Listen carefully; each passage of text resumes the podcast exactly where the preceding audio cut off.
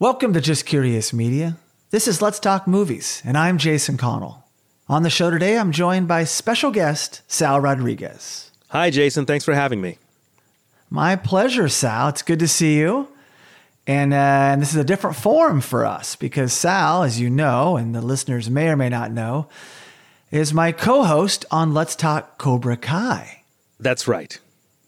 Which is uh, a podcast dedicated to the incredible YouTube series and pretty much all things in the Karate Kid universe. Yes, but, and so I so I want to know what what about this movie we're going to talk about today has to do with Cobra Kai or Karate Kid. I'm not sure they're affiliated, Sal. okay, but but we can try to find some parallels there. But this, of course, uh, for you listeners, this is the first episode of this new series, and every episode I'll be joined by a different special guest. Now, hopefully, we'll have Sal back, but we'll be discussing different movies on every episode, and I'm super excited to kick things off with one of my favorite movies, An American Werewolf in London. Yes, big time excited. So, this movie came out in 1981, written and directed by John Landis.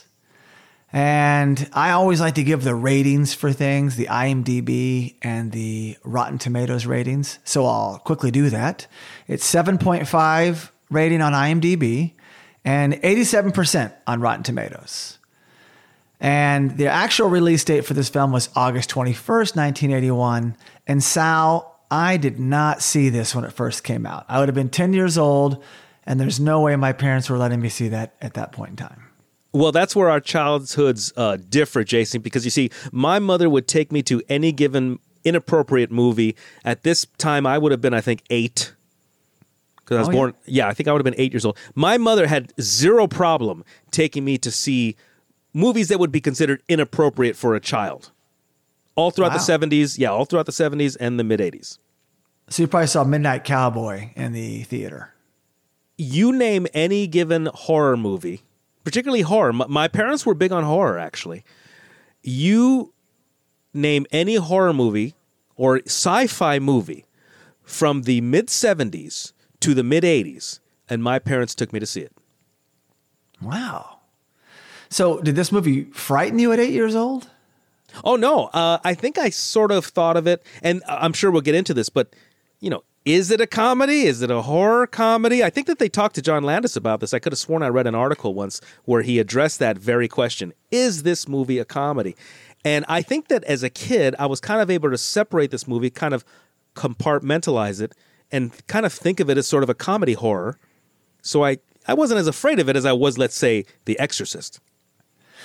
Well, I will say, do not ask or tell John Landis that this movie's a comedy or you think it's one because he does not take kind to that. Wow. Well, how about a comedy horror? Isn't it? Wouldn't it be a comedy no. horror?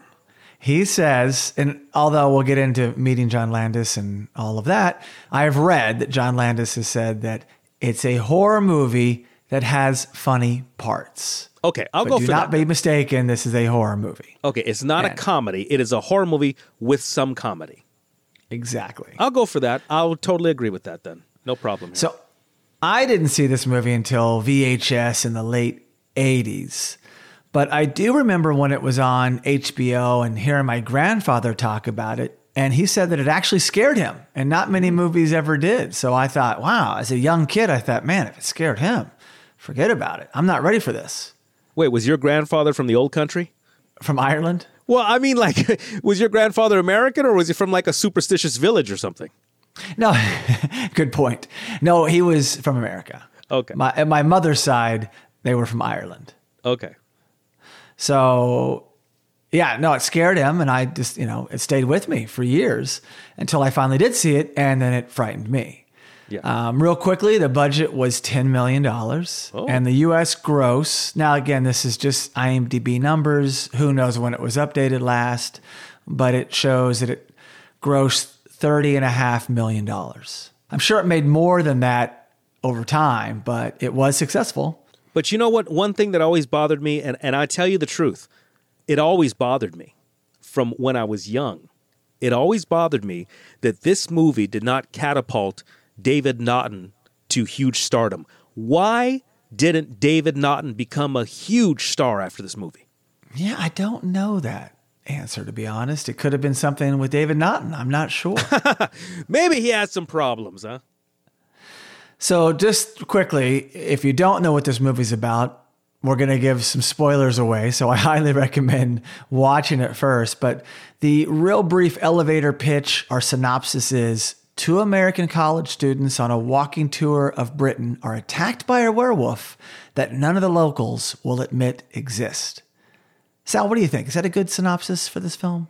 Yeah, I really like it. I, I like movies that have what you have these uh, contrasts, if you will. So you have, like, for example, the way that it opens, you have American music playing over English countryside. I mean, two things that don't really go together officially, and yet they blend them together. It's it's a merger of two worlds. I like when two worlds collide in movies.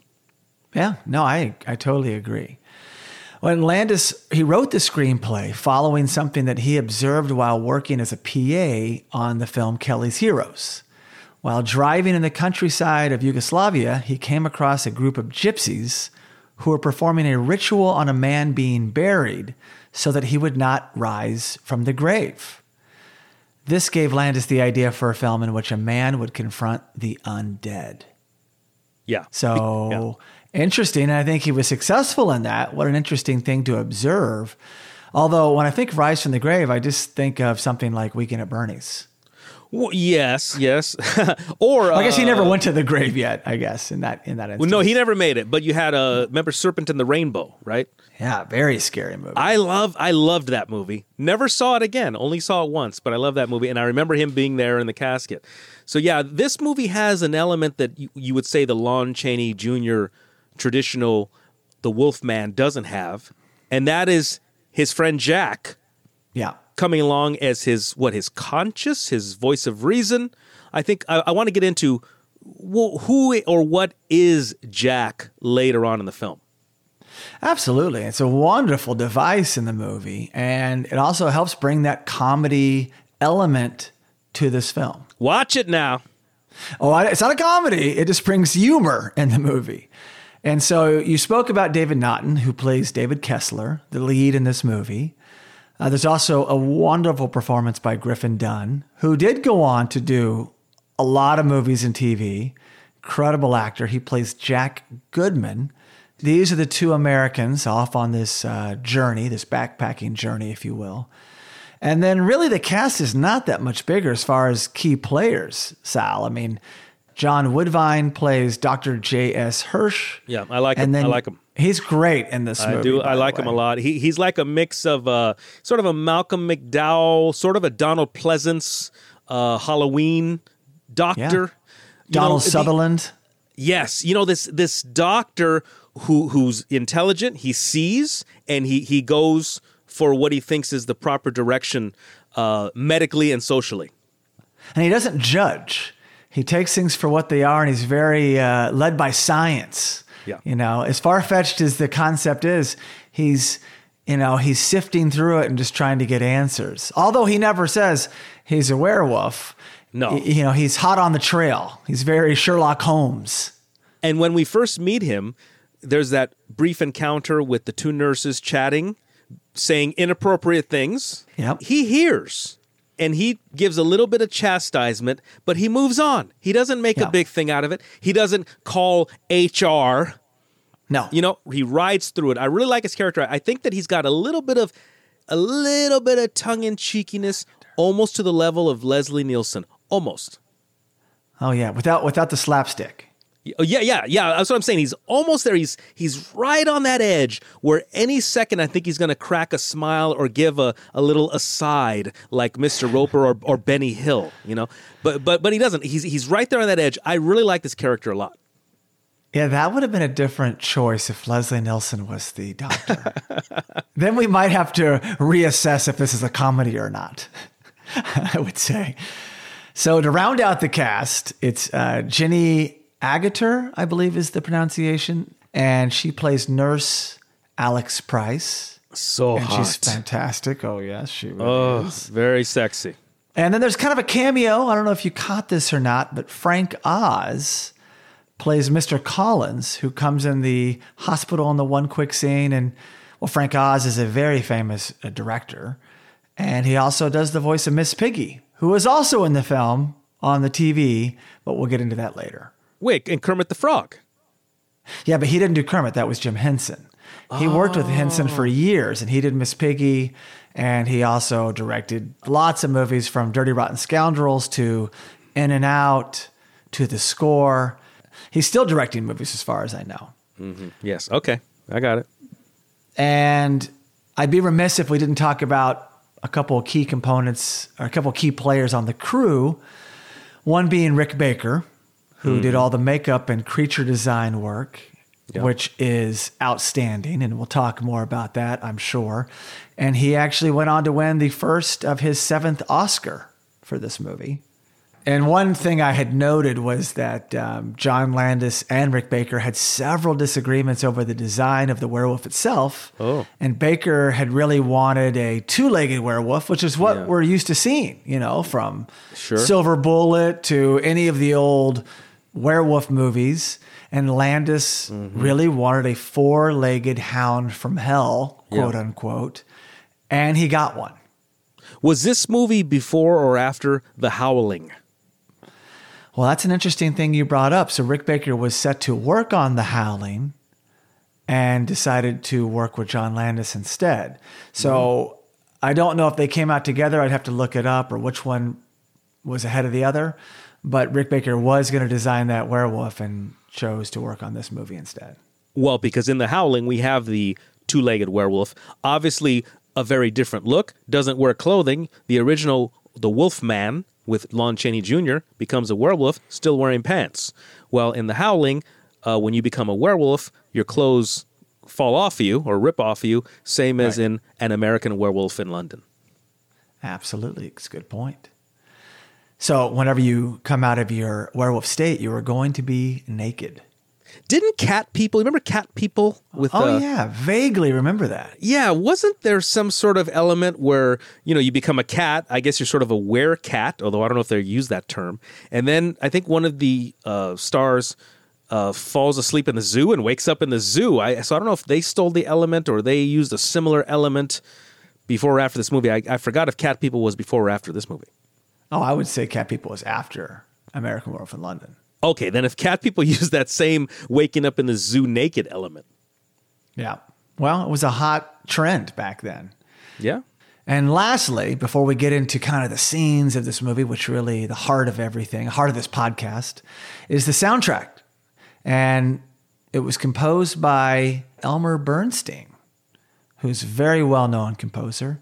However, in the end, it was only about seven minutes of score, believe it or not. Yeah, because I was thinking most of the music was, you know, hits, hits that we've heard before, right? That they used in the movie. Exactly. And not just hits that we've heard before, but every song in the soundtrack contains the word moon in the mm-hmm. title. Yeah. For- There's three versions of Blue Moon. Mm. There's Van Morrison's Moon Dance. Mm-hmm. And there's Creedence Clearwater Revival's Bad Moon Rising. Yeah. But a little tidbit, which I could save this for the trivia, but I'll just throw it in here now. Landis tried to use the Cat Stevens song Moon Shadow, which is another great song, but Stevens objected to the subject matter of the film. And Landis thought this was hilarious because Moon Shadow is about killing and dismemberment. No, but that's because Cat Stevens wanted his song to be used in Cat People. That's exactly right. And the howling. Yeah. that's exactly right. That's a true reason. I'll, I'll tell Landis that later. All right, Sal. So now we're jumping into the movie. And so we start off with this beautiful country and two Americans being plopped into it. And I just love how it opens with these guys in the back of a, you know, sheep truck, if you will. Yeah, it's interesting that it opens with them already on this truck in this area versus them maybe starting back home, starting at the airport. You know, like for example, the Karate Kid. The Karate Kid starts with them leaving New Jersey, takes them through the country, then they finally wind up in Reseda. So this movie didn't do that. Boom, there they are. The running time is much shorter than Karate Kid. This movie is so short. And by the way, I love when movies are short. I really do. Makes you want to see it again. Yeah, exactly. I'll say, you know what? I'll watch that again. It's only an hour 37 of my life. I'll do it again. If a movie's over two hours, I kind of go, uh, I don't know. No, you're right. They didn't mess around. And I like when a movie gets to the point. You know, here they are. You've got a nice setup. You get to know the characters. And then, you know, we're at the, the next big pivotal scene, which we're about to talk about. I love it when movies do that. I really do. So, this opening sequence with them kind of talking on the roadside leads us to the slaughtered lamb. I do think when they are there in the opening sequence, along with the sheep, in particularly David's character, I'm thinking that's the metaphor for wolf in sheep's clothing. Could be, yes. Or I wanted it to be. Or they're in the back of a truck with lambs and they come upon the slaughtered lamb. They are the lamb. They are lambs to the slaughter. Yeah, it's not subtle. It is on the nose. And just speaking of this, when I was in New York many years ago, the first time I met John Landis, this is true, I went to a special screening of An American Werewolf in London. I'd never seen it on 35 millimeter yet. I'd seen the movie plenty of times by this point in time. This is 2008, 2009, and John Landis was going to be there.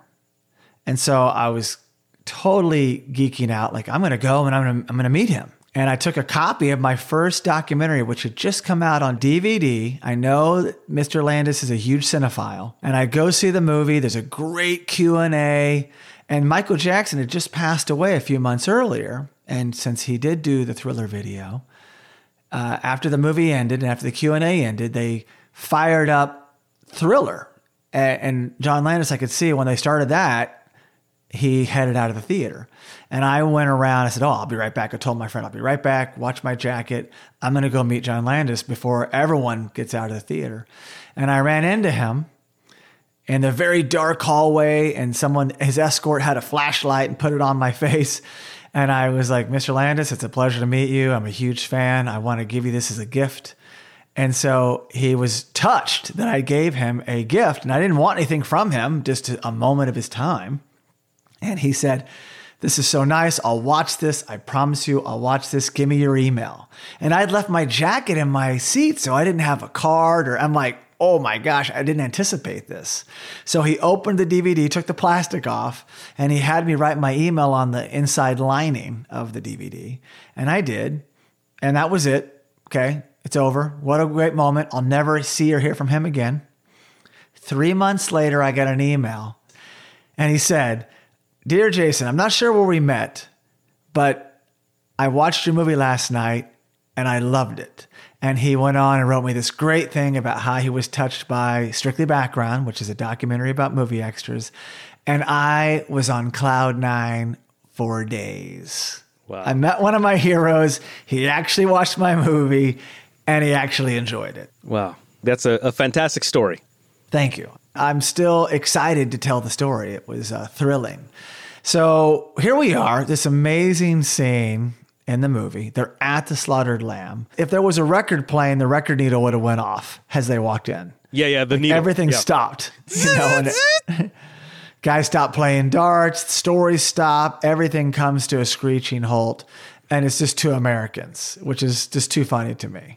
You know what makes them so American is those down jackets. Did they wear did they wear jet, those puffy down jackets in England or was that an American thing? I don't know. I love those things. I still have one to this day, a Patagonia one, but Yeah. I don't know if they wore them there. If you look at all the other people in the pub, none of them are wearing big puffy down jackets. They're dressed like old-fashioned people from uh, an old village back in the old country. Is how they're dressed with with their with their paperboy caps and everything. Exactly, exactly. They're conducive to the climate where us Americans are not. Having visited the UK all over and Ireland, it gets quite cold there. Okay, so I was thinking that because they kept saying as they're in and out of the slaughtered lamb how cold it was, and I was trying to, you know, I've never been to to England, and I was thinking, how cold is it? What is it, 15, 20? How, how cold is it? You, how cold do you think it was that night?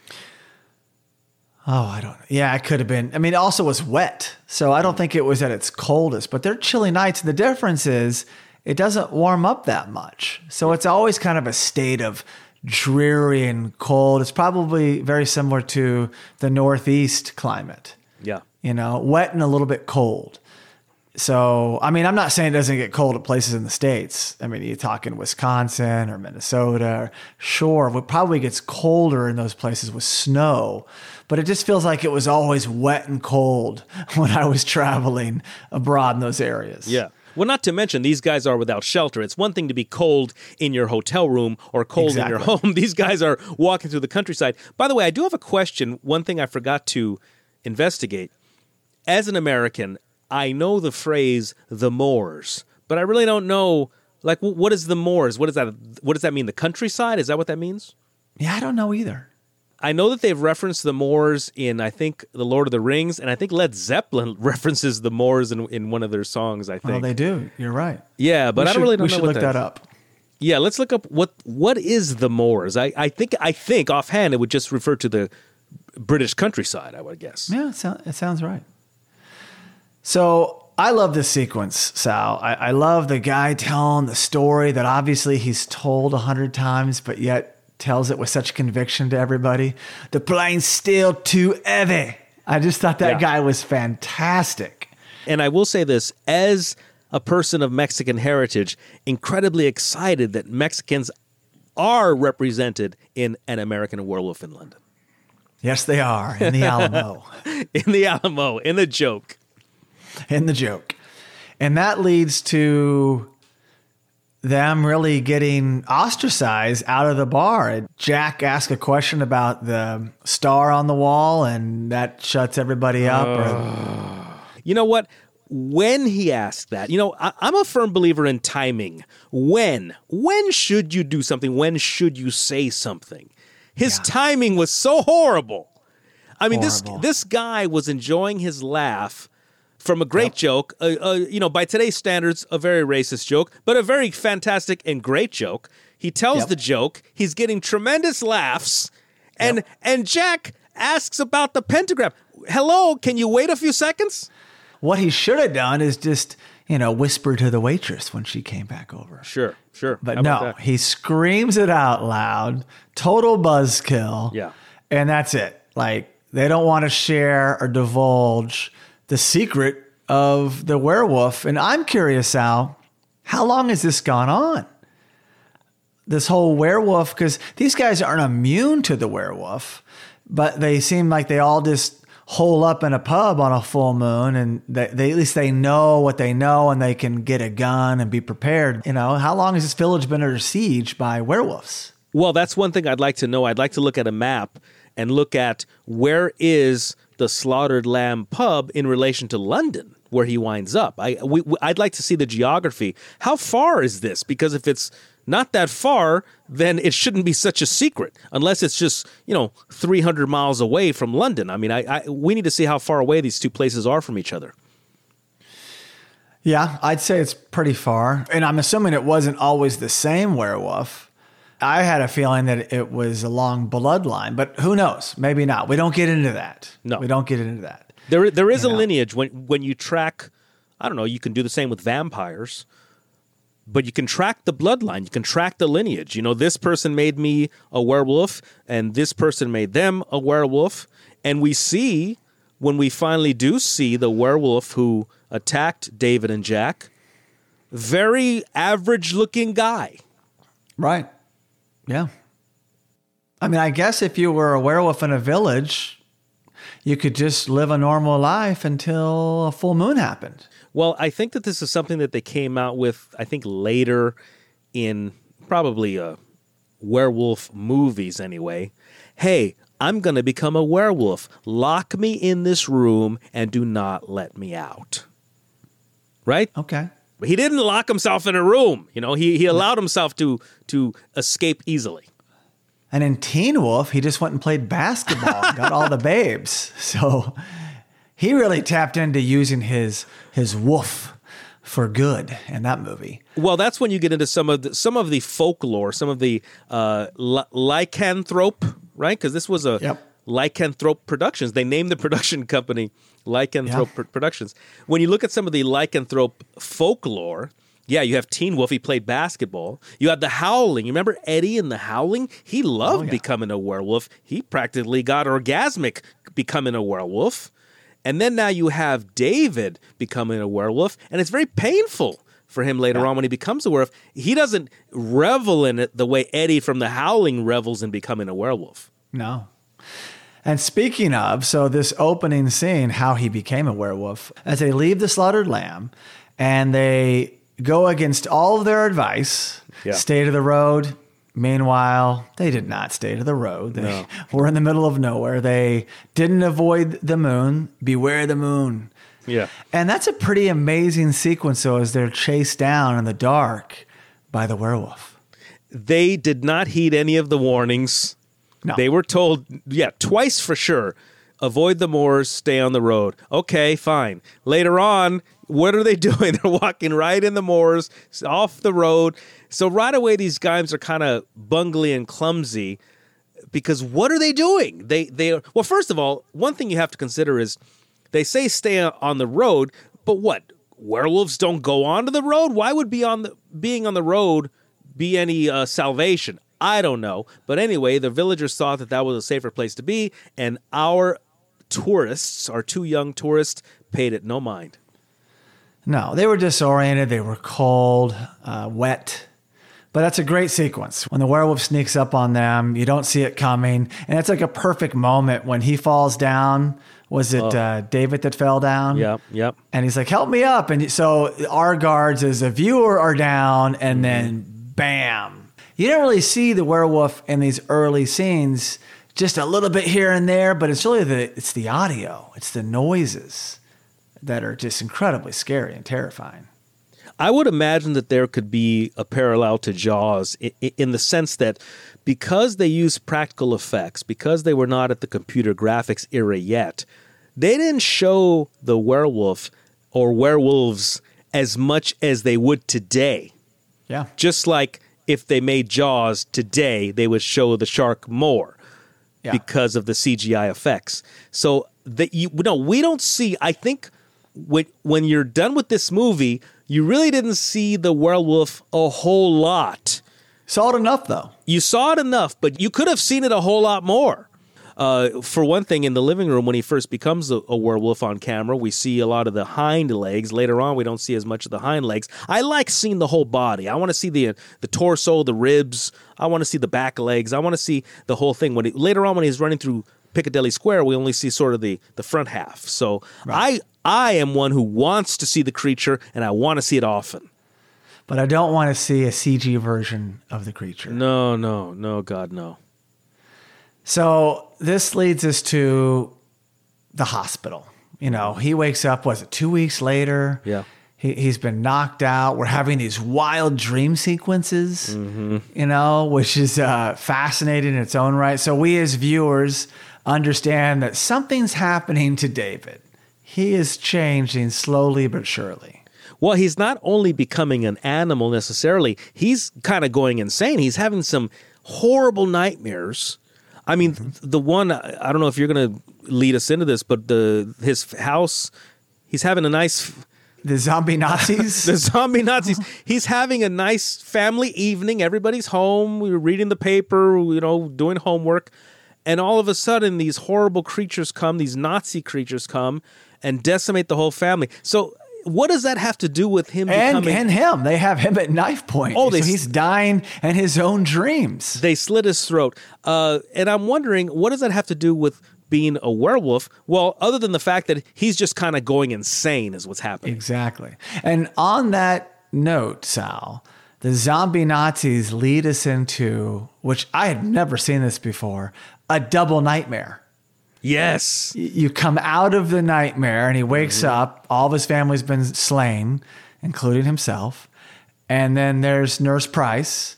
And then she opens a curtain, and then there's another zombie Nazi, Yeah. and he kills her. It's like, oh my God, enough. So, I mean, really great moments of terror and wonderful job, Landis, on the double scare. Okay, so have they done, or ha- had they not done Double Nightmare before, and have they done Double Nightmare since? I know they've done it since. Oh, yeah, for sure, since. I don't think before. He would have been gone crazy if he triple nightmared us. Wow. It's a triple nightmare, been too much. I do I do find it interesting that Landis now I'm going to assume Landis is Jewish only for the fact that the Kessler family obviously Jewish there is a menorah up above the fireplace in this scene the zombie Nazis come and and and destroy the family before that there was the inappropriate comment by the nurse about him being Jewish now, you know more Landis more than I do. Does Landis put sort of a Jewish theme or Jewish element into his movies, or did he just do it in this one? And then why did he just do it in this one? That is a question for John Landis because I do not have the answer for that. And I'm and now I'm thinking of all of his other movies that I adore, from Trading Places to Animal House to Blues Brothers to coming to America. And I don't think it's a common theme. I'll, you know, elements here and there, but I'm not sure. You know, funny, he doesn't look Jewish. Well, you know, it, sorry, that was a Spaceballs line there, in case you didn't catch that. Wait, but he didn't. Oh, no, that was Mel Brooks. Okay, no, I missed it. I, I, I forget lines. I told you, I have cinemanesia. It's true, you do. And tell the audience what cinemanesia is. Cinemanesia is a rare condition, a non treatable condition, where the sufferer forgets movies, forgets franchises, forgets sequels. Maybe the movies blend together. Maybe you watch a movie twice, forgot you watched it the first time. Cinemamnesia is a real condition, and unfortunately, I suffer from cinemamnesia. So when we do these podcasts, Sal has to literally watch the movie right before because if we wait too long, we got nothing. I have to watch the movie three times leading up to it. But since you mentioned Blues, he's watching it right now. Since you mentioned Blues Brothers, Blues Brothers had the gospel church. So interesting thing about John Landis is him putting sort of religious elements into his film, which I think is an interesting choice. Yeah. So then Jack visits David in the hospital for the first time. And this is such a great device, as we just kind of talked about briefly. But the makeup is incredible. Rick Baker really at work here. And he's even got that one piece of skin that kind of just flaps a little bit, mm-hmm. you know, as he's talking. And you're mesmerized by it because you really believe, wow, this is pretty authentic. And he really brings some humor. And now you really get to know some of the exposition about, he kind of tells David everything. Yeah. You know, you've got to die, the lineage, it dies with you. So now David knows he's not going crazy or maybe he is. You know, maybe this is part of D- David can't get away from things either sleeping or awake. So he probably really thinks he's gone crazy now. Okay, so I think we as the viewer have to ask ourselves, is this really happening? Is he really is his dead friend really visiting him or is it just a figment of David's imagination? Well, I think it's a figment of his imagination, but I think it's really happening to him. I did pay attention. Jack disappears when he becomes a werewolf. Why would Jack disappear when he becomes a werewolf? And the reason I say this is because Jack is able to reach into our dimension. Remember, he grabs a piece of toast and dips it into David's eggs at the hospital. He is able right. to interact in our world. Therefore, possibly, Jack would literally be able to slay the werewolf since he's in the room. Yeah, it's an interesting point. No, so I'm thinking, and this is what leads me to believe then Jack is a figment of David's imagination. But he's not wrong with his advice. No, he's absolutely right. See, because David knows this. David yeah. knows this in, in his subconscious. So therefore, he's created this element of his dead friend telling him what he already knows inside of his heart. I mean, remember, David, as a werewolf, killed these people. Right. So he so he knows who he killed or, or you know who the people are in a sense. Yeah. So when they reappear later, oh yeah, of course, I killed all these people. Whereas he thinks his friend is providing, oh, here's the per- people that you killed. But I no, I think, and and uh, we may come around later on at the end, of, toward the end of the movie. But I do believe that dead Jack is imaginary. Okay, so now we kind of see Alex, Nurse Price, really have a thing for David. I mean, she's openly coming on to him and keeps telling him how attracted she is to him and all of this. And and Sal, I would say here's an attractive, you know, professional woman. Does she not have any other options? Well, like she alludes to later, she doesn't take young American patients back to her flat. You know, so I would imagine that a young American backpacker is a novelty for her, right? Yeah. And and also I think that they they try to do a thing where she's supposed to be a little bit older. Now in real life, when this movie was made, David Naughton was 30. He actually looked younger, but he was 30. Uh, Our actress that plays Dr. Price was 29, so she was actually younger. But I think in the movie, she's meant to be a little bit older. We're getting into a little bit of a cougar here, a little bit of a, a MILF here. I mean, she's already established in her career, whereas David was a, a college student, right? So this is a little bit of a of a May December romance here. But Yeah. the, the, the the fun fact is that David was actually a year older during Yeah, this. movie. interesting. And I guess she does allude to it as well because she says it, but she finds him not only sexy, but a little bit sad. Yeah. And I think she wants to help nurture him. She knows that he has no one, he lost his best friend, and she's there for him. What, which cracks me up that they just dismiss him from the hospital and she takes him in. If I'm David, I think my family would have left the States, flown over the pond, and come and seen me in the hospital. especially considering you were brutally attacked and your best friend was killed. Yeah, they've already had a funeral for his buddy, Yeah. and no one's come over to see him or get him. And when he gets out of the hospital, his first thought isn't to go home and see the parents. Yeah, that's true. So they're they're I think okay, the, the truth is when you finish But I know movie- we need to keep him here. I get that. That's the name of this movie. All right. He is an American werewolf in London, but I'm shocked no one came to visit. But if you go into the whole device of horror, you have to rely on our characters making bad choices in order to be in bad places for things to happen to them. True. I just wish someone had said something like, you shouldn't travel for at least two more weeks. You know, we're going to check you out every week. You know what I mean? It wasn't a full dismissal. It was like, you're still under our care. We just want to keep an eye on you. And just throw that out there for me, Sure. just so I know. But it wouldn't explain why visitors didn't come to him. But I get it would make it clunky. Yeah, it would have uh, messed the storyline up. But, you know, maybe even speaking to his parents one time, not just catching one of his siblings on the phone. But uh, we'll get into that as we go through the beats here. So that leads to a pretty steamy shower sex scene, Ugh. Sal. that shower scene I think was so hot. I think there's fantastic chemistry with uh, our two leads here, but also reminds me so much of my own life. When I was a young man, I, I was a personal trainer working at the gym. I befriended a nutritionist 10 years my senior, and we had a hot summer together, her and I, and we had a shower night that reminds me so much of this scene. I'm telling you, I lived that shower scene when I was in my 20s, just like David Naughton's character in this movie. Wow. What was her name? Her name was Dina. Oh, our 20s and 30s. Ah, God love them. So this begs the question, though, Sal. Could Alex be pregnant with a werewolf, thus extending the bloodline even further? Well, I've seen some other movies recently, which led me to believe that when the male character is infected with something, he can pass it along to his uh, lover during the pregnancy. So I think it's entirely possible. And I, I did actually think that it was open to a sequel with nurse Alex Price actually being pregnant with David's baby. And that's probably not the most common way that a werewolf gets passed forward. I mean, mainly it's like, you know, didn't kill someone, but injured them, clawed them, bit them, and they became a werewolf.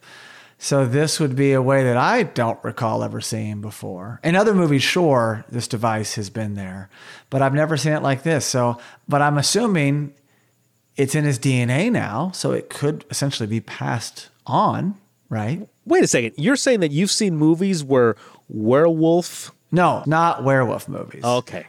other movies where it was passed on I in see. this way. Okay, sure.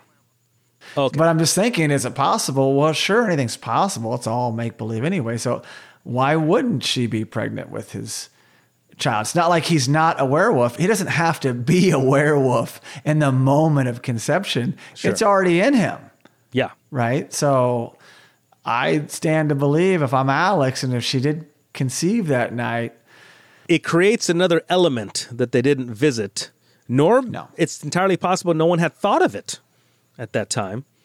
But yeah, he was a werewolf and he did have sex. It's entirely possible he could have impregnated her, but I guess they didn't want to visit that. and I didn't see any Trojans on the nightstand or anything like that. No. So And and I also find it interesting all their lovemaking, not once did they do doggy style. You'd think that they would have. uh, yeah, you would have thought. You would have thought. it would have just made sense. Yeah. And he would have howled, or she would have howled, or they could have howled in unison. Now we have Jack's next appearance, and Sal, it's classic. This is now often replicated again, but it's the bathroom mirror trick. Mm-hmm. Yeah. Well, because they, I think that it's a little bit ajar. The the medicine cabinet is a little bit ajar, and then David pushes it just to close it, and then it, it reveals Jack there and all his grimsly, corpsey, deathly. It makes you jump. It's a great moment. And then you see Jack, and he's he's decaying even more so from his first visit. Yeah, I like that. I, li- I like that he's decaying. Yeah. A- As a matter of fact, uh, recently uh, they teased at a toy convention uh, action figures based on the American Werewolf in London, and we were excited to see uh, Jack and David there in action figure form. And we see them as they look at the beginning of the movie, nice and clean, arriving at the uh, Slaughtered Lamb pub. But I think it would have been cool because sometimes with these action figures, they give you multiple heads if they would have had sort of a decaying series of heads with the Oh, yeah. Jack action figure would have been perfect. Now, I like that. I think it would have been great. It, it would have fit into uh, action figure form today. The problem is these action figures never came out, but we did see, I believe it was uh, about 10, 15 years ago, did release American Werewolf in London action figure, but it was specifically one of those Nazi zombie creeps that does the home invasion. And I'm thinking, of all the toys to make from the movie, that's the one that they made. That's hilarious. They might as well have just done David's siblings. You know? Yeah. It's like, yeah, okay. These are nondescript people from the movie. No, the Nazi's a cool character, but I would have started with, you know, David and Jack and the werewolf. Yeah. Right. How about and that? Then start there. You know, maybe there's a doctor. Nurse Price would have been nice. Maybe a little shower scene. Oh, yes. You know, clothing optional for those figures. So now we have Dr. Hirsch, and he's off investigating, you know, because he's taking this information and things aren't computing. David's having some, probably some things he's never seen before. So Dr. Hirsch is off to go to the slaughtered lamb, and it's a really interesting sequence because he's kind of poking the bear. And what's going on when this is happening? See, this is one of the reasons why I like Dr. Hirsch because probably because it reminds me of myself. He's a doctor, but he, he's kind of being a detective here. Yeah. He he's going beyond his realm, right? Because he could have told police, they could have maybe sent detectives. Well, we saw these two bungly d- detectives. These detectives, Yeah, they did have that scene with the cops come to him. Yeah. You're right. Yeah, they're like the Keystone cops. that scene, okay, this is where we see horror with comedy, but that scene where that guy, Inspector Clouseau, is is who this guy is, and and so that reminded me of Clouseau and and like his, this, the detective sidekick just runs into things, oh knocking yeah yeah, things over. fantastic. So I love how Dr. Hirsch goes outside of his job description, becomes a, a detective to go investigate and find the truth of what's really happening. Because and it's not that he's necessarily believes in supernatural, but No. he sees things don't add up, and that's kind of how I think. You know, you look at all your information, you go, these things aren't connecting here. So it's not about you believing in spooks, but that No. things don't add up. So that he goes and talks to. Well, the bar is less packed because people are probably working, but the guy telling the funny story and the dart player are there. Yeah. Of course, it's raining. And he's in there for a while. He sees them playing chess and he goes outside to leave and he talks to the guy, the dart player, who's trying to share something. You know, he's you can tell he's burdened by the secret. yeah. And then the joke teller comes out and basically says, Don't you say anything, and kind of Yeah. shuts him up. And the, the doctor then knows something happened here. Not quite sure what, but it definitely traumatized David. And there's more to the story. You can tell that that dart player wanted to spill his guts. Yeah. He Yeah. wanted to spill his guts to somebody, and thank heaven the doctor came. It could have been somebody else, maybe, if it weren't for the doctor. But uh, interesting thing about the darts is so there's a lot of darts there at the slaughtered lamb. Later on, David is watching television, and there's some darts playing. So I, I, I'm wondering if uh, does John Landis have some sort of affinity for darts? No, but the Brits do.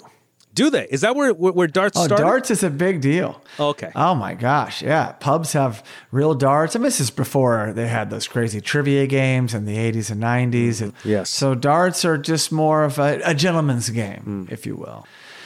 So I love the sequence that, that happens next. Is David gets locked out of the apartment because he's staying with Alex and she's going to work, so he's just going to stay around. He gets locked out, and Sal, this cat that's on the ledge that sees him, that senses something's wrong with David, Oh, is yeah. not a normal person.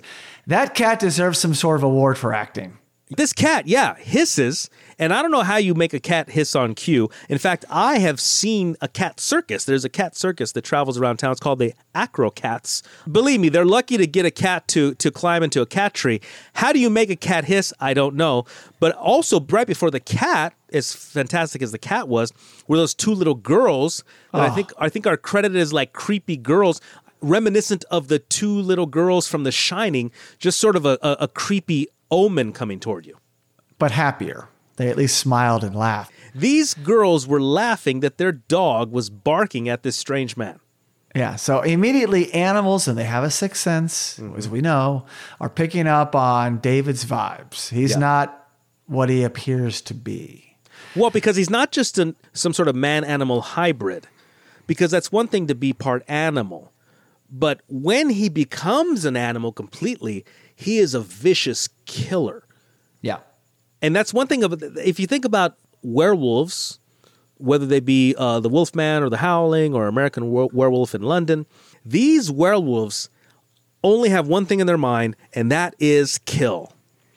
Right? They're not. They're not like becoming a werewolf and then hanging out. That's when they eat. David's never hungry. So that's it. It's killing, it's eating. You're absolutely right. It's kind of like a vampire. Yeah. There's only one thing on your mind. You don't uh, hang out with a werewolf. No. Vampires can just play it off and be a human in human clothing. They're very methodical about their kill. I think that a vampire can kind of decide when they transform, when the fangs. It, it's up to you. A werewolf, a person under the lycanthrope curse, has absolutely no control. You can't decide exactly. when you become a, a werewolf. So I like this whole sequence though when he gets back in the apartment because he's just bored to death and it's just such a great sequence. He's going to the refrigerator. I'm not even hungry. He's going around the apartment and that's a guy that's stir crazy in a way because his body's changing. He's got nothing to occupy him. It's just a really well acted, well conceived scene. And I, I- just, I loved it. I also enjoyed some of the television he was watching, not only the darts, which I mentioned earlier, but that naughty Nina. What what the hell? What was that? I'm thinking like Yeah. Like, why is this here in its entirety? Like, we saw the whole production of this Naughty Nina gossip tabloid commercial. What was the point of this? Like, why is John Landis just messing with our heads for this commercial? I don't know. It's funny. Oh, and I forgot to bring up during the Nazi dream on the TV, David and the family are watching the Muppet Show. Yep. And that's where we see Miss Piggy, which was voiced by Frank Oz, who was in the earlier scene. So in the credits, it does say Frank Oz, Mr. Collins, slash Miss Piggy. So now this leads up to this incredible, iconic scene that literally comes out of nowhere. Mm-hmm. You got Van Morrison playing, Moon Dance, and this lit up apartment. David's transformation happens. Yeah, and it does not happen during Bad Moon Rising. I think that there's sort of something in the American consciousness where we think that he transforms during Bad Moon Rising, but it's not Bad Moon Rising No. that is playing when he transforms. No, it's just a real subtle, beautiful song. So it's catching you out of nowhere. This movie has a lot of those moments. And what I've read about what John Landis had to say about this was he wanted to show how having your body transformed would be painful. And he was driven by that and wanted to show that. It's excruciating pain. And he did it in a very lit place, not in the shadows like all the movies beforehand done. They kind of hid it in the shadows in the dark, and you see a little bit of this and that, like you did in the original Werewolf. No, it's there for you to see, and it's mesmerizing, Sal. Yeah, and we also get to see, like you said, how painful it is to become a werewolf, contrasting Eddie from The Howling, who got off on becoming a werewolf. He liked it. So yeah. this shows how painful it is, almost uh, reminiscent of growing pains, like they talk about little babies, right? Growing pains, like your body is actually in pain from growing. So I can see that where. So here he is having growing pains over a five minute period as he becomes this beast. Yeah, right in the middle of the living room. Yeah, not in the alley, right in no. the middle of the living room. And the thing I did wonder though is once he becomes this beast in from this iconic scene, which to me becomes the standard and template for all transformation and metamorphosis scenes in horror movies. This is the template as far as I'm concerned. One thing I'm wondering is how does he get out of this apartment? I know. I thought about that too. Well, he kept opening up the door a lot because the way they set it up was besides his boredom and maybe his mind was racing, he started to get really hot. Yes. And he couldn't cool off and, you know, he's probably burning up inside. So that's when it's kind of, fa- and it was a full moon. Let's be fair. It was, I guess, the first of back to back days where it's a full moon. And I thought this very same thing because nothing was broken or ajar later. But the door could have been open. The apartment door was open. It was ajar. The yeah. the main door, the main building door, I think is usually closed. But I did think as he's going through the metamorphosis and screaming in agony, someone dude, could have come in and yeah. don't any neighbors uh, hear any of this so so i'm just wondering where the neighbors are so there was a little a couple little holes i think in where well where are the neighbors why aren't they hearing the screaming and then once he becomes a beast how does he get out of the apartment so those are the only little things but i'm willing to overlook those little tiny things. Someone didn't say, "Hey, Alex, uh, there was a lot of screaming in your apartment last night. I came yeah. down and there was this huge werewolf changing." yeah, that, that, didn't happen. Yeah, yeah, you're right. He was there you're was right. this werewolf scratching at the door, so I opened so up the I, door. I let him out. I, I, didn't know you had a dog, but I, I hope he's okay. Uh, yeah, exactly. So this leads to Night of Terror. I mean, this is it. Besides the next night, which we'll get to, this is night one of two nights of David turning into a werewolf and terrorizing London. Mm-hmm. And this leads to another, in my opinion, incredible scene in this movie. It's the London Underground tube, if you will. And you can see this guy running through the tube. It's like a steady cam shot. You're running. You know it's the werewolf. You don't see the werewolf until He's on the escalator going up, and the werewolf, for the first time, we see him walk into frame. And Sal, I have rewound that scene over and over again because I'm blown away by that shot. Yeah, because it falls into that category of contrasts or dichotomies. Because if you're in the tube, or let's say the LA Metro, well, okay, I might get mugged or jumped. Right. I'm not going to get attacked by a creature. You're not thinking that. So no. here, here's this four legged creature in an urban environment. So it just completely out of left field, and it's such a contrast there. And yeah, I did like those moments where you're looking from the POV from the werewolf. Recently, when I saw it for this last time today, when he's coming in, you see it from the from the top part of the screen, slowly coming in from the top part of, the, slowly screen. Yeah. stepping. Yeah, because obviously they didn't have this werewolf so functioning, much like the shark in Jaws, which you talked about earlier not only did they not show it too much, it probably wasn't always working at full capacity, meaning they didn't have an animal that could run around on all four. Sure. So they were real deliberate in their movement, but they just showed you enough to think, wow, that was it. It's massive. Yeah. And it was so menacing the way it came into frame there. Obviously, then we're watching the man, his POV, and it's just the camera and it's on top of him. That's all you need. Our minds fill in the rest. I was just going to say I was very disappointed in this guy though because uh, first he's getting the candy bar, then he gets the scare, then he starts to walk quickly, then he starts to run, and we're thinking, okay, he's running, and then he just kind of collapses on the escalator like into and a. He never tried to get up again. You're right. You no, it, it's like he what he was overcome with, with fear. Is that what it was? But yeah, he's why did he stop running? I'm thinking that it's entirely possible he could have gotten away from the top. I mean, we don't know how the werewolf will handle an escalator. So it's Yeah. ent- it's entirely possible that he could have gotten away. I think by that moment in time, he was fearful, mesmerized, and yeah, maybe hurt his ankle. And and I did want to know why did he ditch the umbrella, which could be somewhat of a weapon, and yet he keeps the briefcase. What the hell's in the briefcase that's so valuable? And what time is it that he's the only person in the tube? Yeah, no, there's no one else around, not even any punk rockers, nobody. No, none. I've actually ridden the tube many a times, and I was never the only person there. Now, I've been in New York subway late at night before where I was the only person, and that's kind of creepy. Yeah, I would not want to be alone in the subway system in any place on earth. Okay. So I love how we leave this intense moment and we cut to David naked at the zoo. He had to do a few nude scenes in this movie. I got to hand it to him. This this movie makes me want to see some of David Naughton's previous work. What, what did David Naughton work on before this movie?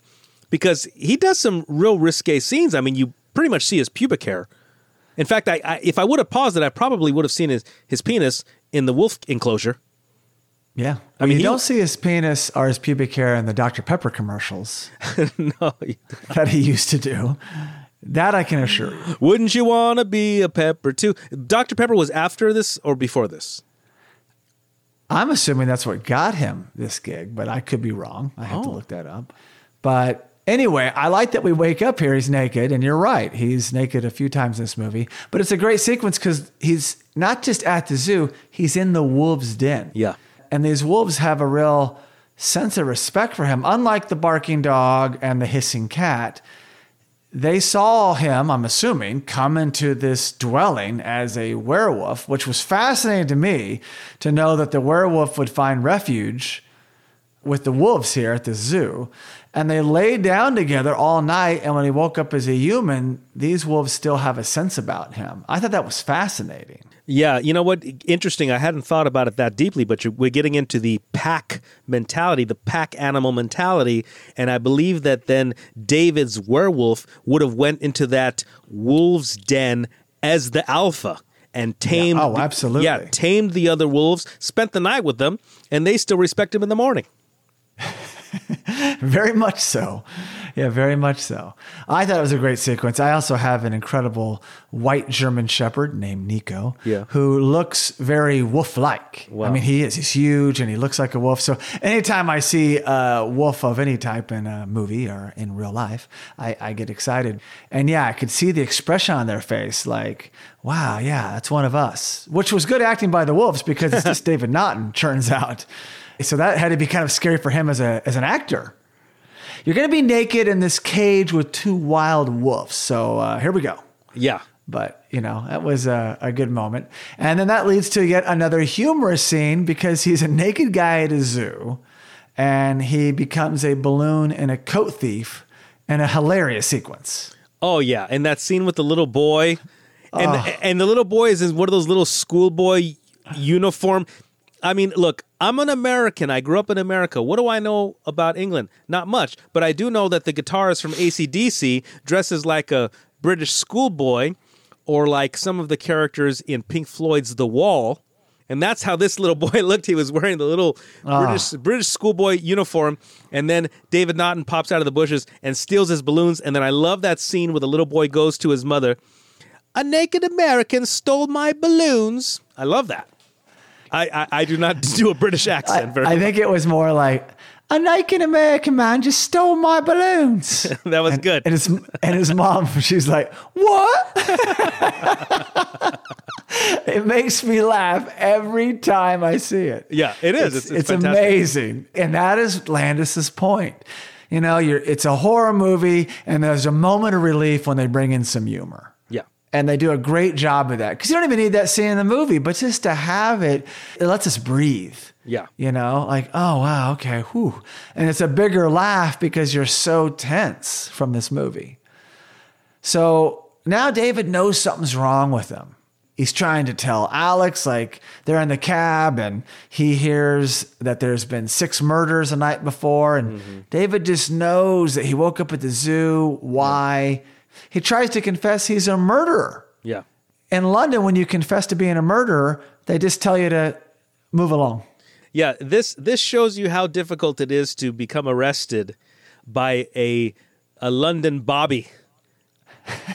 Right in the early 80s like like these guys they don't want to arrest you. They will do everything to not arrest you. So here he is insulting the Queen, insulting Winston Churchill, insulting Prince Charles. He just desecrates the entire British Empire. Yeah. And and nothing. They're like, "Yeah, move along, sir. Move along, sir. Here, give me a better one. Give me a better accent. Look, the, the only British accent I can do is this. Ready? Here we go. Good day, governor. That's it. That's it. That's all I got. That's a cartoon character. I like that. Move along. Nothing to see here, folks. Nothing to see here. That's pretty good. He can't even confess to him. Alex doesn't know what's going on with David. So, what's he do, Sal, in this moment? What does he do? Of course, he proclaims his love to Alex. Yeah. Amid this horror movie with elements of comedy is a love story. A real sweet love story with this milfy nurse who falls for this uh, young, quirky American who suffered a tragedy. And uh, yeah, you follow along there. It's a quick love affair. By the way, again, if I didn't say this earlier, tremendous chemistry with these two tremendous chemistry. I mean, you know, you watch movies and they show you the love scene, you're like, eh, I don't get it. I don't buy it. Exactly. No. Yeah. Oh my God. Totally buy it. Totally buying the chemistry with, with these two. So yeah, he he professes his love because he knows he may not have many opportunities to say that again. So, this leads to him calling home because he just knows, like you said, something's not right with him. So, he calls home and Yeah, David is in one of those old fashioned British phone booths, calls the operator, asks to call long distance and reverse the charges, which means that the recipient, it's kind of like a collect call. Yeah, if you're, exactly. if you're, wait, hang, are we dating ourselves? If you remember what a collect call means, it's when you get on a phone and you call somebody and they take the charges. The person you're calling takes the charges. So that's sort of a reverse the charges, meaning that I'm not going to deposit money. Well, sometimes you would call collect and you would make something up so your parents would be clued in to come pick you up or something. Oh yes, yes, yes, yes, yes. Or uh, you have a collect call from, I'll be there at nine. Yeah, I, I remember that. I remember that. So, so he calls, and I made it a point to acknowledge the area code. He said five one six, and I do uh, see that that is a New York area code. So that's where he's from, I guess, originally. Do, did we know that originally that he was from New York, or do we just know by I the area assumed he was, but I think the area code probably uh, gave it away. so he calls home, reaches the little sister. Parents aren't around. Uh, a nice sentimental scene where he tells her that he loves her, tells the family that he loves them because, yeah, he doesn't know how much longer he's going to be around. Uh, so it's sort of a goodbye. So goodbye in, in a phone booth calling back to America. Um, yeah, kind of kind of sad. I mean, look, you know this this movie doesn't end on a on a happy note, and we're already seeing that our main character is saying goodbye to his family after his Yeah. friend died. Yeah, he's uh he gets a little bit of loving from this uh, beautiful British nurse, but yeah, he's not uh, on a road with a, a nice finish. He doesn't know if he's crazy or if he's living a double life. He doesn't know what's going on. So, what's he do, Sal? To clear your head, what does one do in the 80s? But of course, you go to a porn theater. Now wait a second. Naturally. hang on, hang on, hang on. You got to let David off the hook here. He did not just go into a porn theater. He comes out of the phone booth, looks across the street, and sees Jack there in his dilapidated decomposition. Standing outside the porn theater, beckoning him in. Now, by the way, I just want to say this, uh, just as a fun fact. I myself have once visited a porn theater. Uh, there used to be a place on Western in LA, right off the 101 freeway. And this going back about probably 15, 20 years. And, you know, I, I'd heard of porn theaters. I've seen pass by. I said, I'm going to visit a porn theater. I want to see. I'm, I'm all about trying anything once. So I went to the porn theater and uh, I don't recommend it. There's, there's sort of a an icky vibe in the place. And I think that this movie portrayed that well. Like, first of all, you feel judged by the person you buy the tickets from right away. Exactly. And Jack at this point in time is almost completely decomposed. I mean, he he looks like they just dug him up out of the grave. Well, at this point, we don't even deal with an actor anymore. At this point, where it's animatronics, right? Yeah, it shows more of the incredible work by Rick Baker. Yeah. You know, every time we've seen Jack now, was it three times? Mm-hmm. It's more impressive than the last. And there's a hilarious moment in the porno itself. this guy and a girl are making out. They're not having sex, Sal. They're making out. Girl's topless, if I'm not mistaken. Yes, yes, yes, yes. And this bigger guy, kind of a hunky guy, comes in, not naked either, but he says, What are you doing? You told me you never do anything like this again. And this little scrawny guy says, I never told you I wouldn't do this again. And then he's like, Not you, her. And then the girl looks up and she's like, I don't even know you.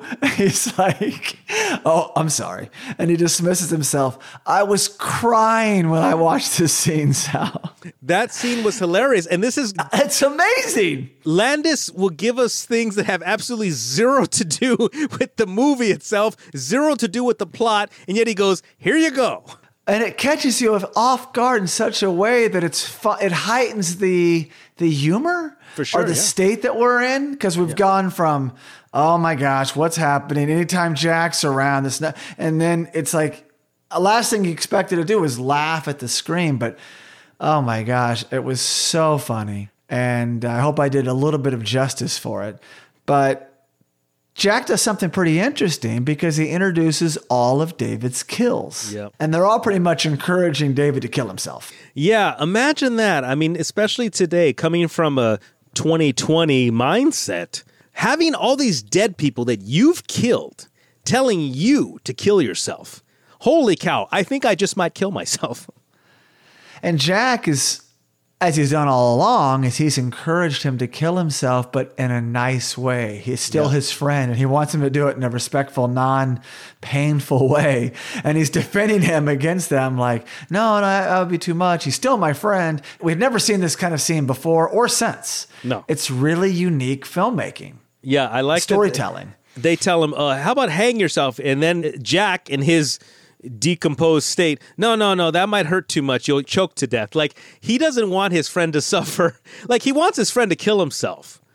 Yes, but he doesn't want his friend to have to suffer to kill himself. So, so he's still a loving friend. so they can all die because they're all essentially undead. Well, yeah, because uh, what happens is all these people, Jack and these other victims that are now in this porno theater, are all in this state of limbo. They're the walking dead, where they're not in heaven, they're not in hell, they're not completely dead, they cannot be at peace as long as the werewolf curse continues. David needs to die for them to move on to the next realm. The reason Jack's only one so decomposed is because he died weeks and weeks ago. They all just died last night. Yeah, yeah, yeah. Yeah. They're fresh. And that's why I know they're not physically there. They, unlike Jack, Jack was flown back to the to the States for a funeral. Yeah. And their bodies are probably all at the morgue being embalmed now. So that's where they physically are, but I believe their subconscious level is in this dream state with our protagonist, David. And so I don't physically think they're there. As the usher comes up to him, he doesn't see any of these other people right? David's alone, but he sees them. He's having a conversation with them. And it's a really interesting sequence, I would say. And and that leads to the usher coming over and David starting to get the sweats because it's another full moon. And I love that the movie refrained in a way, and we have another transformation, but it's very abbreviated couple quick shots. We've already seen it. We've lived it. We don't need to see it all again and diminish how amazing the first time was. But he's changing right then and there. And he's trying to tell the usher who's coming around, I guess for a ticket. I don't know what that guy's doing because there shouldn't be ushers. This isn't a train. You've already paid your money. but maybe in that day they would go buy your check your seats later. And David's trying to tell him, no, just get away, get away. if I were an usher in a porn theater, well, first of all, the concept of being an usher in a porn theater is hilarious. But if I were an usher in a porn theater and I approach a guy and he is writhing back and forth in his seat and he's sweating and he says to me, Get away, Yeah. I am getting the hell away. You wouldn't say, Excuse me, sir, can I see your ticket? Can I see your ticket, governor? Come back in a moment. Here's why I believe that Jack is a figment of David's imagination. Because in the theater, there's everybody. There's all the recent victims. There's David. There's Jack. And by the way, thanks for mentioning that Jack was actually in America. His body is in America. I hadn't thought about that. But yeah, his body was in the States already. So that makes it even more interesting that he's now back in Piccadilly Circus. When David begins his transformation, everybody's gone. Okay, if if they were real, meaning they were not a figment of his imagination, why do they leave? Why do they disappear? Why does everybody disappear when he becomes a werewolf? Uh, because I think when he's a werewolf, he's not he's no longer David and you can't have a rational conversation with him. So they just fade out. It's when he's in that weird state, you know. It's like But the in yeah, between. it's it's like a, it's like an in between state. Yeah, I just think it's at certain time. Once you're a werewolf, he's no longer David. He can't even remember what he did. Yeah. They didn't present that. They could have. Yeah, you're right. And maybe they could have tried to kill him, but besides Jack's grabbing the toast that time, none of them ever try to cross over the worlds like you had said earlier. Yeah. So, yeah, they're not all teaming up to kill him. I don't think they have any strength. They're just kind of there. They're just kind of beings offering uh, encouragement to kill himself. That's about all they do. Yeah, yeah, with smiles on their faces. And I, I like that one. Uh, was one of the hobo guys. When Jack's like, "He's my friend," and then the hobo's guy's like, "Well, he's not no friend to me." Yeah, exactly. exactly. Now we're at London's famous Piccadilly Circus. And let me just say this, Sal. When I used to run the London United Film Festival, it took place at Leicester Square, which is very close to Piccadilly Circus. And we were at the Prince Charles Theater over there playing our movies. And I know that's one festival you never got to come to, but it was amazing. And I would walk around Piccadilly Circus and think, wow, this is where they shot American Werewolf in London. Did you see the location of where the porn theater was? Well, it's harder to tell. It's like going to New York now. It's like watching Taxi Driver and there's porn theaters everywhere and then going to New York and trying to spot them. So, no, it's very different now. It's more whitewashed. You don't see porn theaters there. Okay, because that Probably a restaurant now. because that know? porn theater that I mentioned that I visited in Los Angeles off of Western and the 101, Mm-hmm. that porn theater today is a church. I know exactly what you're talking about. I've seen that church. Yeah. So no, it's not there, but I just inside knew that that's where they went around and all the sequence, which leads to this incredible scene. So the werewolf comes tearing out of the theater, killed that usher, by the way. Mm-hmm. Oh, hang on, hang on. As as he comes out of the theater, kills the cop, kills the detective. Not the cop, the detective. The so he detective, comes yeah. up. They're trying to board, you know, pull one of those gates down and keep the trouble inside.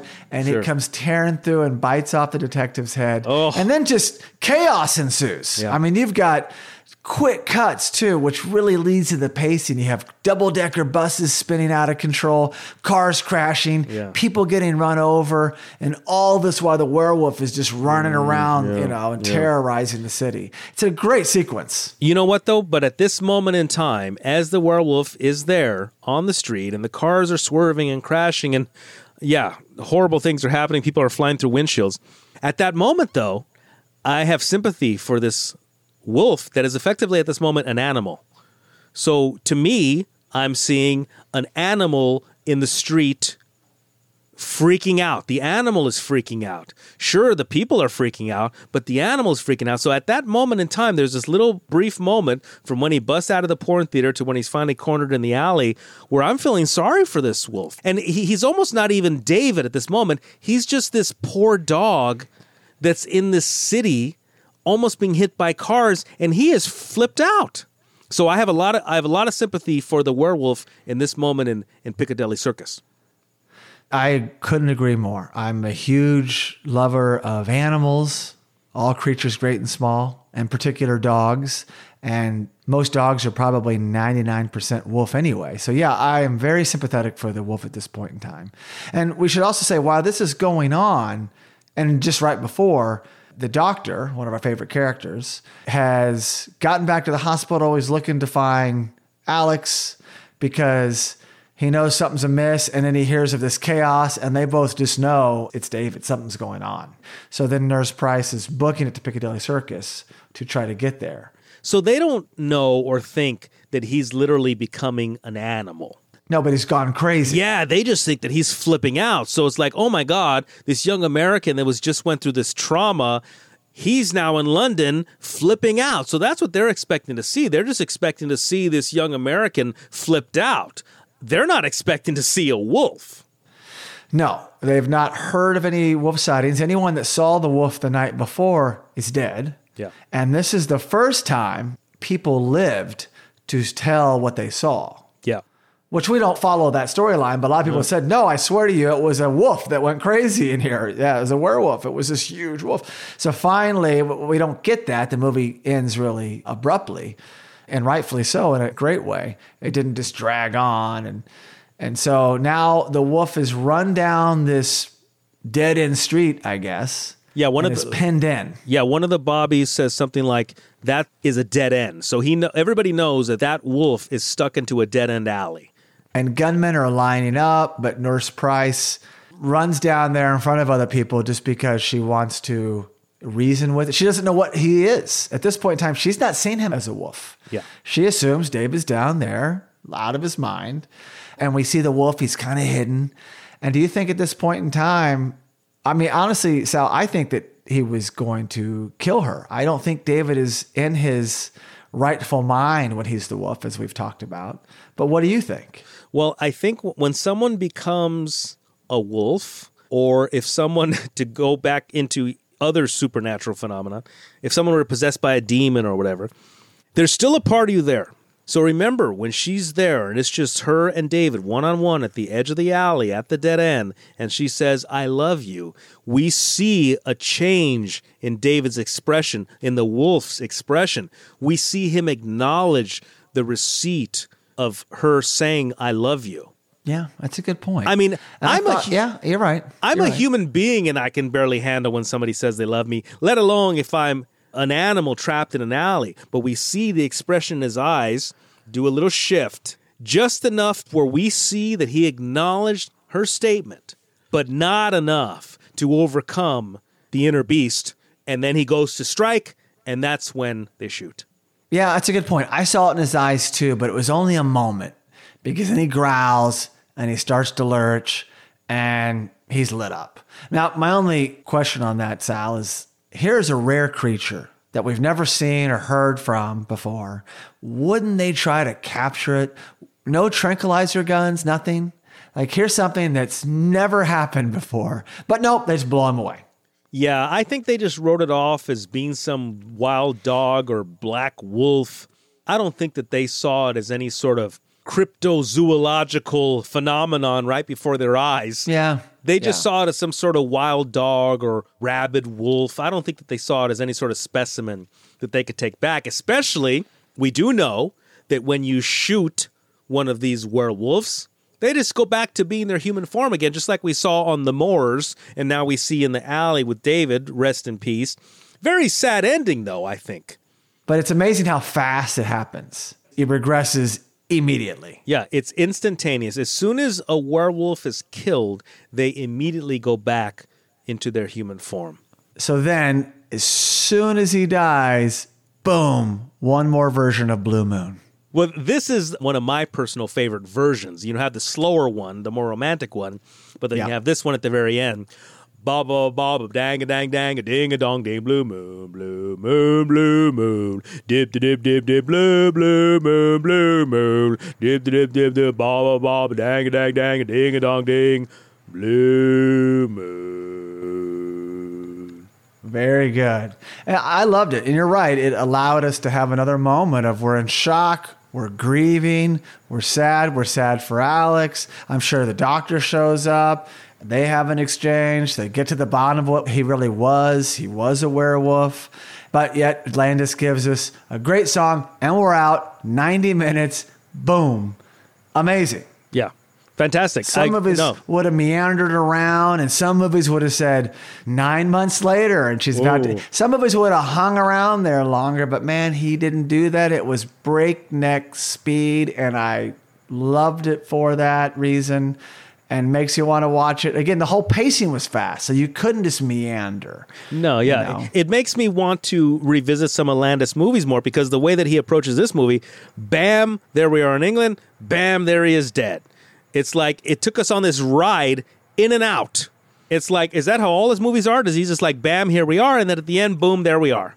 Well, first of all, you should absolutely revisit his movies. They're incredible. And I don't know if that's always the case, but the pacing's always right for the story. Hang on. Okay, so the difference between movies that Landis writes and directs versus movies that maybe he just directs. Obviously, if you're just directing, you don't have as much as if you wrote it also. So, Right. what other movies has Landis written and directed besides this one?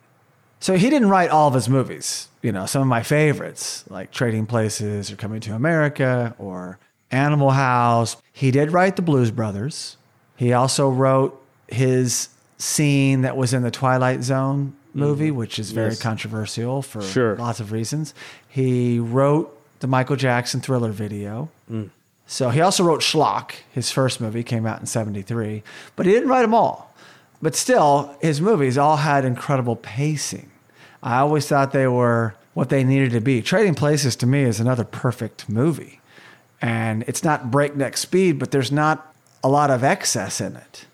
And that's what I love about his films. He's a master craftsman.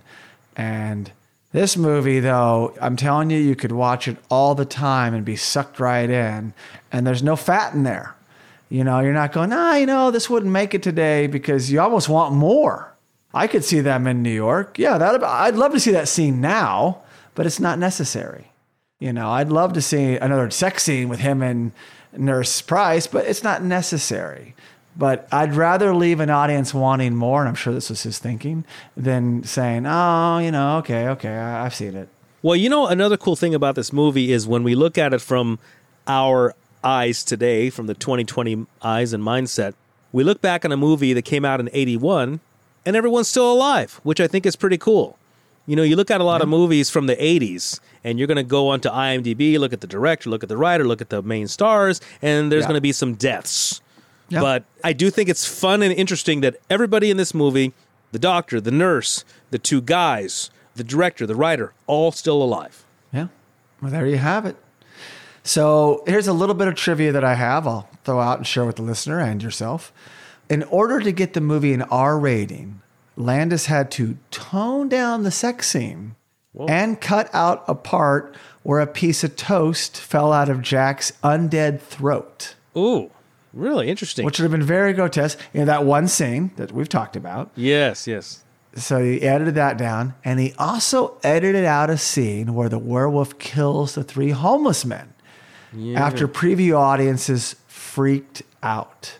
And I read that Landis regrets cutting that particular sequence of killing the three men.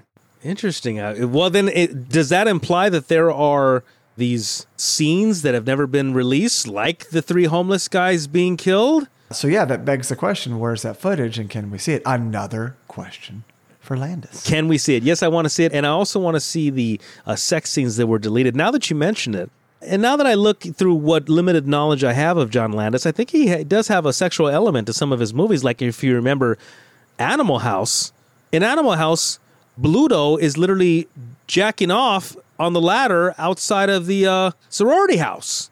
Yeah. So- on, the, so- on the ladder, yeah. Yeah. So John Landis is not afraid to push the envelope as far as sexuality. And this goes back to, again, my mom took me to all the inappropriate movies when I was a little boy. and I saw this movie when I was like eight. I should not have, but I did. Oh, what can you do? And look how you turned out. Yeah, yeah, I turned out okay. I turned out okay. So I'd also read that there hadn't been a film shot in Piccadilly Circus in like 15 years. But due to the success of the Blues Brothers, the city or the council or whomever made the decision granted John Landis that time to shoot there. And it was only a few minutes. They had like, I think it was three different intervals of one or two minutes. And that's why that sequence looks and feels the way it does. I mean, much like Jaws that had all these issues with the shark and they had to invent things with the yellow barrels and then that represented the shark. Well, Landis only had a few minutes, which makes him probably rethink how you do that scene. And you can see it. You feel how wild and uh, chaotic that sequence is, probably because they only had a couple minutes to do it. Well, what's interesting is that you made that choice then to really be authentic and film it at Piccadilly Circus because you could have recreated that on some studio backlot, had more time and breathing room, but instead you wanted to be authentic and actually film it at the actual place. Right. Well, maybe it became Piccadilly Circus because they got permission. We don't know. But yeah, authentic it was because it was exactly where he said it was going to be. But I have to ask uh, John Landis if that was, if it was always Piccadilly Circus in his script. Perhaps it was Leicester Square. Well, I think that porn when I say porn, I mean public porn as far as porn theaters used to be a bigger thing than they are today prior to the internet. You had more public porn theaters, whether it be in LA, New York, or England. I don't think you have as many porn theaters out there today. Yeah, I would think not. I think all these cities got whitewashed and people can porn in the privacy of their own home now. I mean, not me. I don't look at porn, but you know, other other people, yeah. other guys. Yeah, exactly. Well, once Paul Reubens, aka Pee Wee Herman, got caught in a porn theater, it became very taboo to go see porn in public. Yeah, Paul Reubens uh, ruined it for everybody by getting caught. And also, since we're talking, Fred Willard, if you remember, also had a. I've met, I've met Fred Willard. Yeah, he also had a porn theater incident probably about he 10 did. years That's ago. exactly right. I remember reading about that. So, yeah, good things don't happen in porn theaters, especially if you're a celebrated person or very recognizable. Porn houses aren't, um, they don't have the cachet they once had, So, I would say. So, one other fun fact in this sequence in Piccadilly Circus is John Landis himself played a pedestrian slash stuntman and was struck by a car that's going into a building in that whole sequence. So, do we actually see in the frame? We actually see oh, John yeah. Landis. Absolutely, really. Yeah, he he did this a lot. He was in one of his movies. Into the Night with Jeff Goldblum and Michelle Pfeiffer. Yes. He played kind of a gangster, but his gangster role also had a lot of stunts. So yeah, he was known for that back in the day. So yeah, you see him. He's got like a bandana on. And I can spot him immediately. I'll have to show you later, but it's a great sequence. Interesting. I like that. I, I actually am a fan of when directors give themselves a little. It goes back to the Alfred Hitchcock thing. Oh yeah. When directors give themselves a little cameo or a little walk on or a little extra role, I actually like that a lot. Yeah, I do too. So, well, this is also a stunt man. It's it's kind of like a, a, really cool scene. You know, not everyone wants to get hit by a moving car, but yeah, it's a great moment. So this other bit of trivia we've already talked about. So cat's out of the bag, but it was due to the film's success that Michael Jackson himself hired John Landis to direct the infamous Thriller video, wow. which to this day was such an iconic moment. I remember vividly watching the world premiere of it and checking my calculator watch, putting the stopwatch on so I could time it because it was supposed to be the longest video and it was like 14 minutes. Yeah. And it was remarkable. And that was John Landis, who also hired Rick Baker to do the special effects. Now, what did you watch that premiere on? Because out here in Los Angeles at that time, the premiere of Thriller was on Friday night videos. What did you watch it on out there in Oklahoma? MTV. We were one of the early markets for MTV. I guess Tulsa, Oklahoma was a good testing ground, I think, for a lot of things. And we got MTV very early.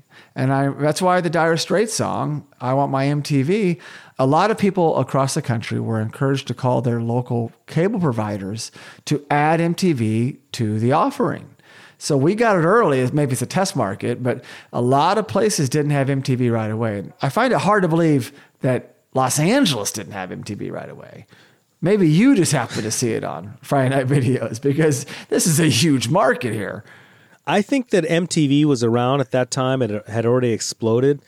We didn't have MTV. And at the dawn of MTV, Maybe your household didn't have MTV. no, no, no. Yeah, our our household, yeah. But also at that time, we did have a Friday night thing called Friday Night Videos, and I think that might have been local, maybe, because we would have a lot of the premieres of videos that premiered on MTV. We would have it on Friday Night Videos, and for sure, Thriller premiered on Friday Night Videos in Los Angeles. I don't know if that was an alternative to MTV.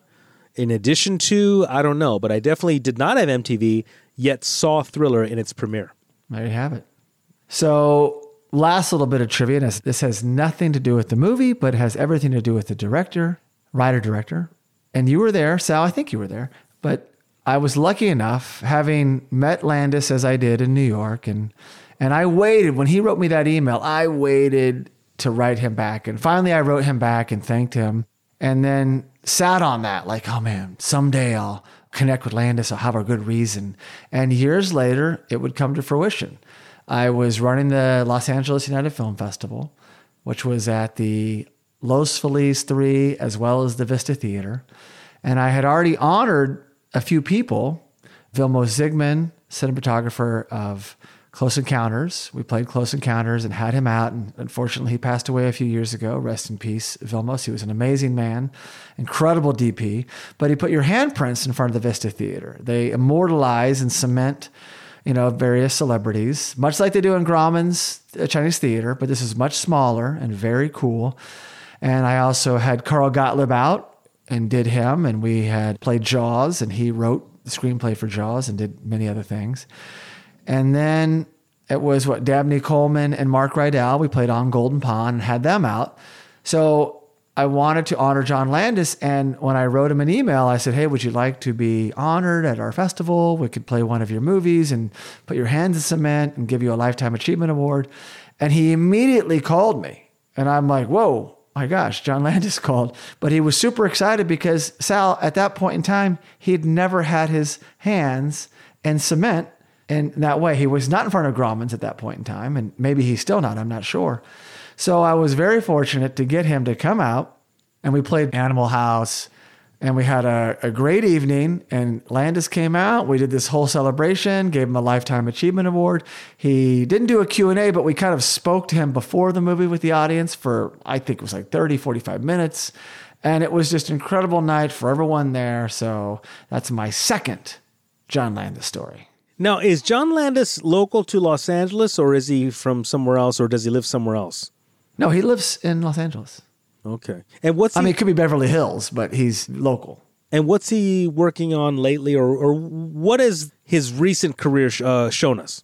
He had made a documentary called Slasher, which is an incredible doc that came out, I don't know, 10 plus years ago about a used car salesman. And having come from documentaries, uh, it's what made me want to even show him Strictly Background, knowing he's an incredible filmmaker, but he also has an appreciation for documentaries.